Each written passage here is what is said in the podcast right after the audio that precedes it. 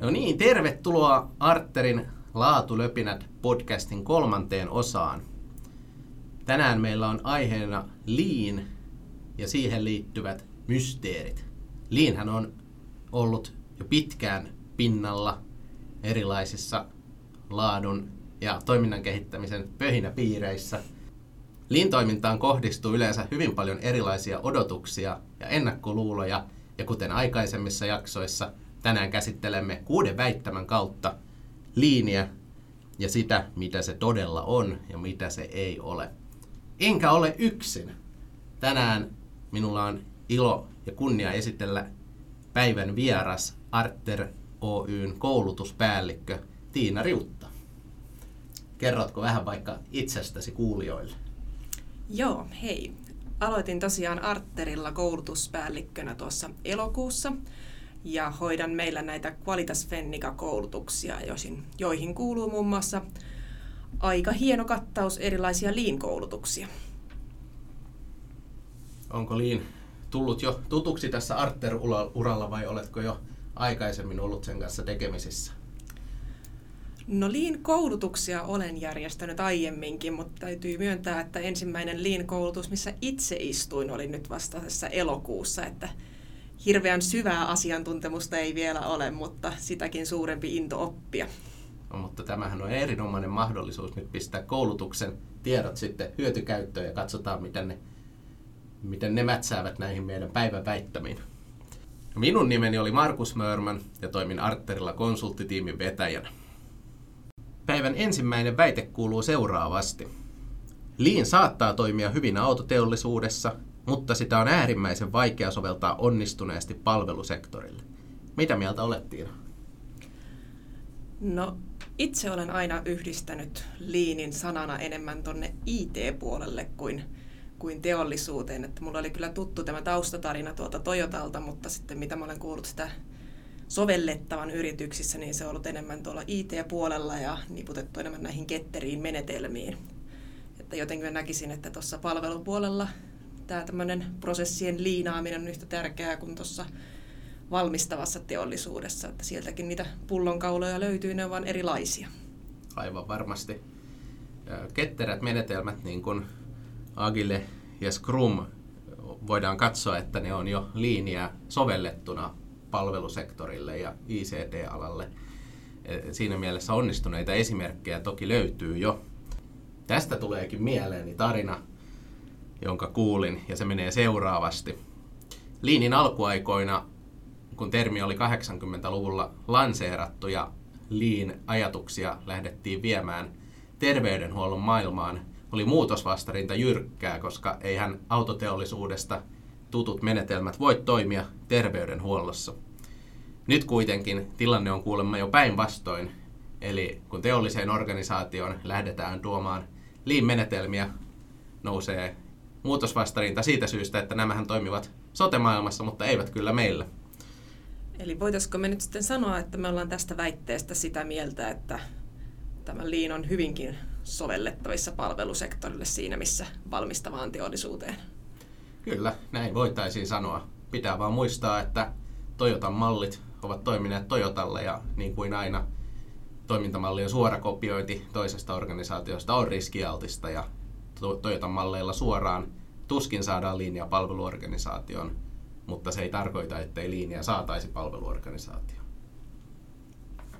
Kakkosväitteen mukaan liin on tehokkuusajattelua, joka tappaa organisaatiossa luovuuden, inhimillisyyden ja maalaisjärjen. Siitä olen ainakin samaa mieltä, että liin on tehokkuusajattelua, mutta muu kuulostaa vähän epäilyttävältä. No tossa on helppo olla samaa mieltä, että tämä lauseen alku voisi hyvinkin olla myös minun suusta, mutta, mutta en sanoisi, että tehokkuus tappaa luovuuden. Tämä sanontahan kuuluu, että laiskat ihmiset on luovia, ja mulle tämä on aina avautunut niin, että ihmiset, jotka ei halua tehdä mitään ylimääräistä, keksii luovia tapoja tehdä samat asiat vähemmällä vaivalla, mikä sitten taas on vähän tämän liininkin periaate. Eli väittäisin, että tämä toiminnan tehostaminen nimenomaan ruokkii luovuutta. Kyllä, minä uskon myös tähän. kukappa ei haluaisi tehdä työstään vähän helpompaa ja vaivattomampaa. Toki joissain organisaatioissa on aikojen saatossa varmasti tehty se virhe, että Lean-projektin päätyttyä onnistuneesti on huomattu, että joillekin henkilöstön edustajille ei ehkä enää ole työtehtäviä ja heidät on irtisanottu.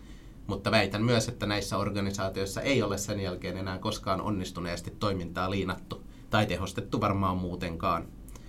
Eli kyllä se lopputavoite pitäisi pitää kirkkaana mielessä.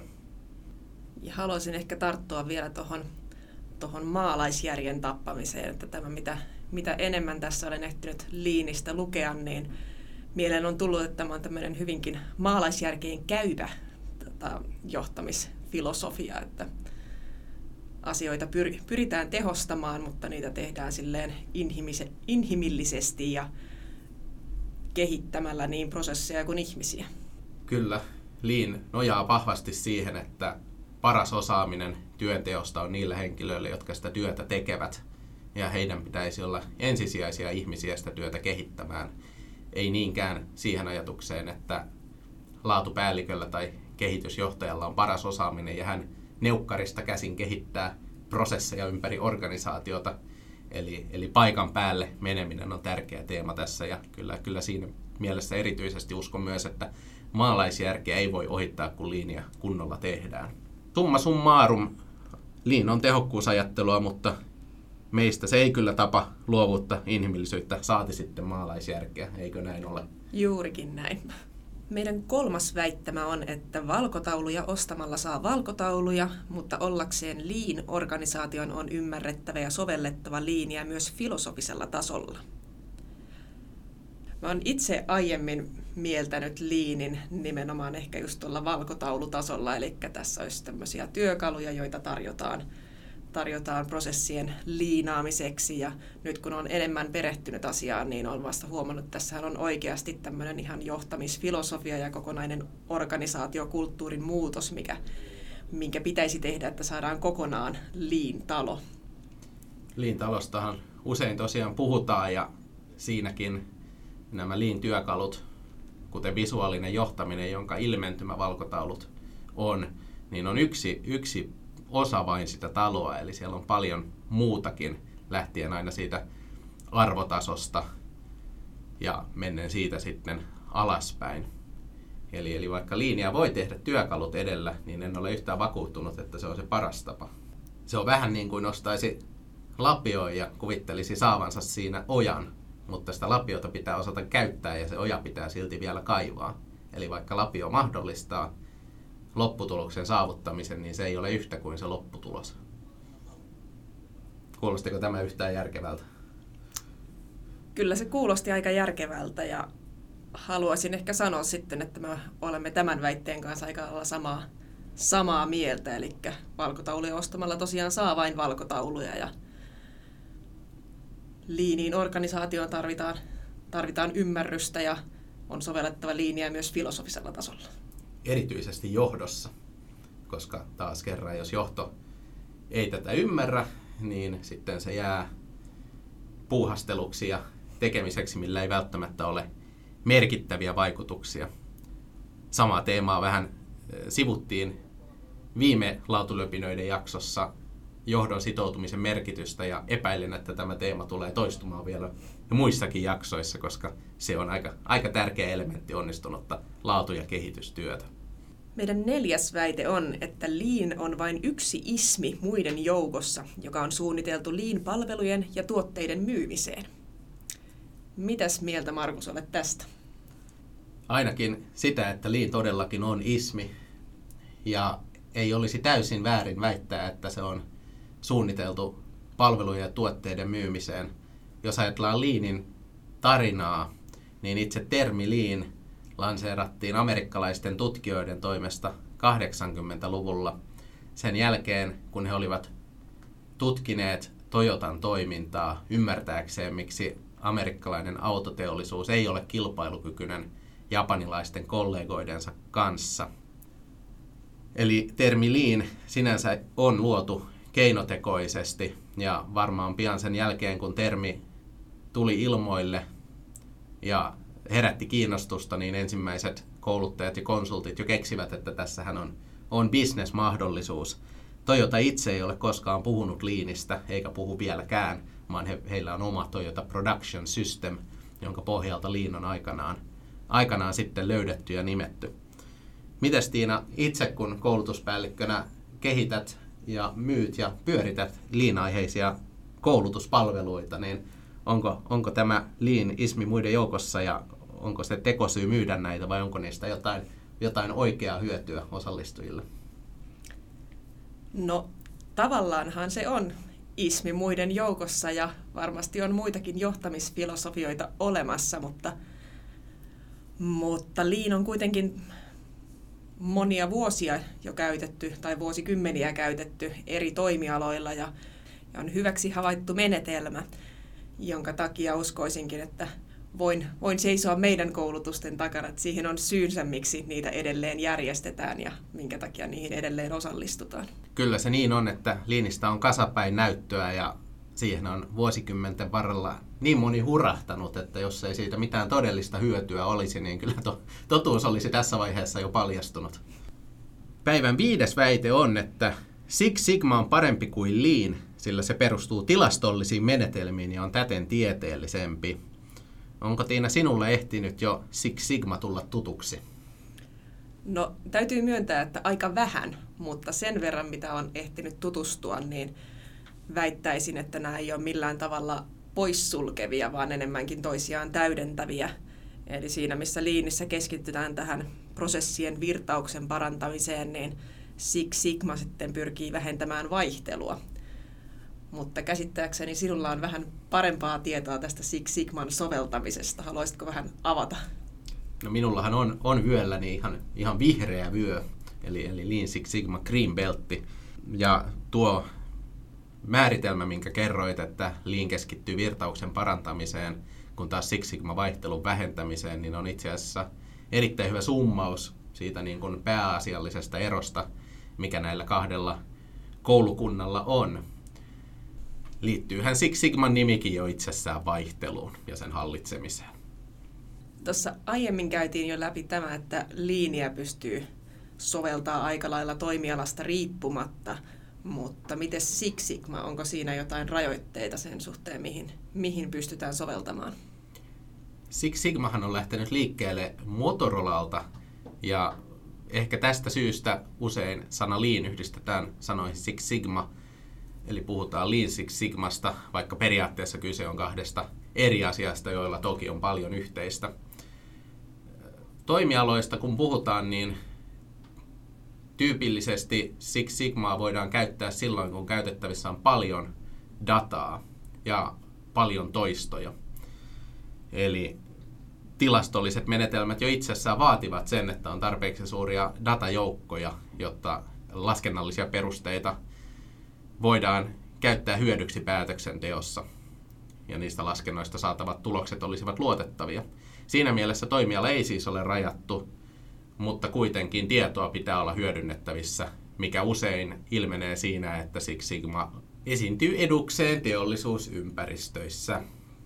Mitenkäs me kiteytettäisiin tämä? Onko Six Sigma nyt parempi kuin Lean, sillä se perustuu tilastollisiin menetelmiin? Se perustuu tilastollisiin menetelmiin ja sitä voidaan pitää tieteellisenä, mutta tässä jos palataan näihin työkaluvertauksiin, niin se on vähän kuin vertaisi veistä ja haarukkaa, että molemmilla on oma käyttötarkoituksensa ja jos yrittää käyttää veistä haarukkana tai haarukkaa veitsenä, niin siinä ei olla optimitilanteessa. Työkalujen käyttötarkoitukset tulee ymmärtää. Molemmat yhtä hyviä. Kuudes ja viimeinen väite kuuluu sitten seuraavasti. Organisaation tavoitteena ei voi olla lean, sillä se ajaa väistämättä tekemään vääriä asioita. Ja tässä väitteessä nyt on kyse siitä, että organisaation tavoitteena olisi olla lean, eli mitataan sitä, että ollaanko nyt lean vai pitääkö vielä tehdä jotain, jotta tultaisiin liiniksi. Eli lean vähän niin kuin mittarin asemassa. Mitä ajatuksia Tiina tämä herättää? No, itse ajattelin niin, että organisaatio ei varmaan koskaan voi olla täysin liin, koska liinissä on kyse tästä jatkuvasta parantamisesta. jolloin periaatteessa valmista ei tule niin lohduttomalta kuin se kuulostaakin näin ääneen sanottuna. Tämä on se laadun kirous. Vuorta riittää aina kiivettäväksi yhä lisää ja lisää, vaikka vähän ylöspäin päästäisiinkin. Periaatteessa nämä arvon tuottaminen asiakkaalle ja tämä jatkuva parantaminen on varmasti tämmöisiä hyviä tavoitteita organisaatiolle, mutta tämä liininä oleminen ei välttämättä ole se, se juttu, mitä organisaation tulisi tavoitella. Näinpä, jos liikaa pohditaan vaan sitä, että ollaanko nyt liin vai ei, niin ehkä keskittyminen ei silloin kohdistu niihin oikeisiin asioihin, kuten juuri siihen arvon tuottamiseen tai jatkuvaan parantamiseen, vaan, vaan mindsetti on enemmän silloin siinä, että mitä työkaluja vielä pitäisi ottaa käyttöön, jotta oltaisiin liin. Eli, eli mennään tavallaan se menetelmä ja työkalut edellä, eikä ne arvot edellä niin kuin pitäisi mennä. Mistä tämä voisi kertoa? Se varmaan kertoo siitä, että tämä, tämä filosofista tasoa ei ole ymmärretty, vaan mennään enemmän työkalut edellä. Se voisi kertoa juurikin siitä. Eli ehkä, ehkä me jäämme tämän väitteen osalta vähän, vähän niin kuin harmaalle alueelle, että toisaalta niin toki linja on hyvä ottaa käyttöön ja tavoitella tehokkuutta ja parempia tapoja tehdä työtä liinin kautta, mutta kuitenkin sillä varoituksen sanalla, että liininä oleminen ei saisi olla itse tarkoitus.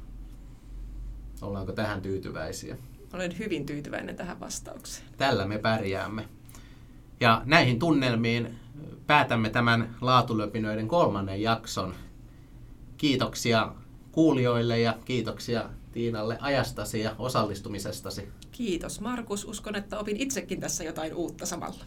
Ja muistakaahan tutustua Arterin liin koulutustarjontaan nyt sitten arter.fi kotisivuillamme. Niin voitte tulla tarkistamaan, että miten väitteet siellä toteutuvat. Juurikin näin. Tervetuloa. Hyvä. Kiitoksia ja seuraavassa jaksossa taas tavataan laatulöpinöiden parissa.